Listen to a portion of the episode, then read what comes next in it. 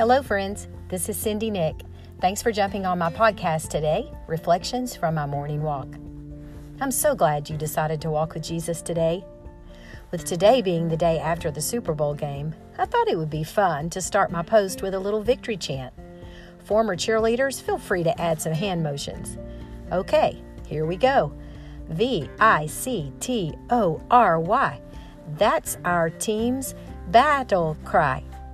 I love to cheer on my favorite sports teams, and some might say I get a little too excited every now and then.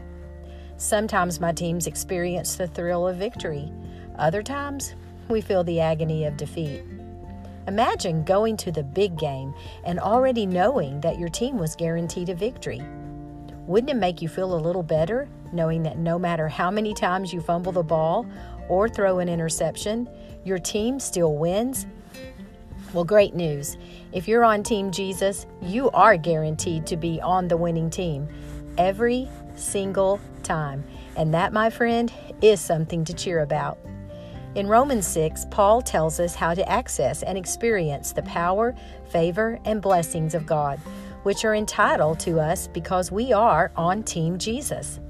The Word of God gives us an offensive playbook for walking in victory every day, for winning the spiritual battles we face in the flesh.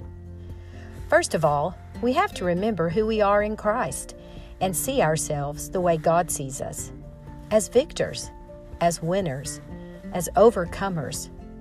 We have to demonstrate a winning attitude even when we have to fight for that victory. In Romans 8:37, the apostle Paul tells us that despite all these things, overwhelming victory is ours through Christ who loved us. Friends, isn't it exciting to know that there is victory in Jesus?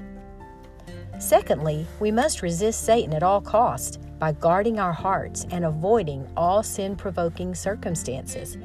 Think defense here. Make no mistake, the devil is our opponent. He wages war against God's people and is determined to lead us into sin. When we allow the enemy to penetrate our line of defense, we allow him to gain control over our thoughts and actions.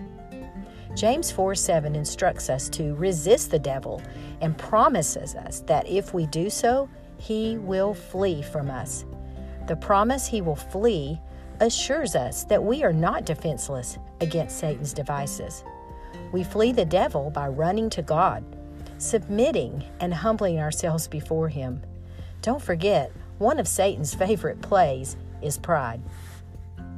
Lastly, we must stay in God's Word, keep our eyes on Jesus, and allow the Holy Spirit to work in us and through us.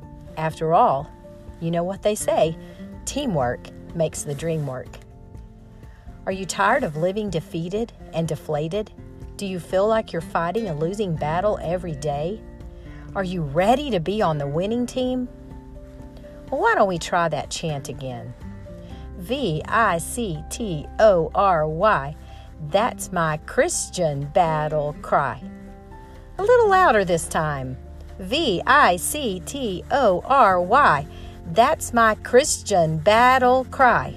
Now, get out there and walk in victory. Until next time, keep walking.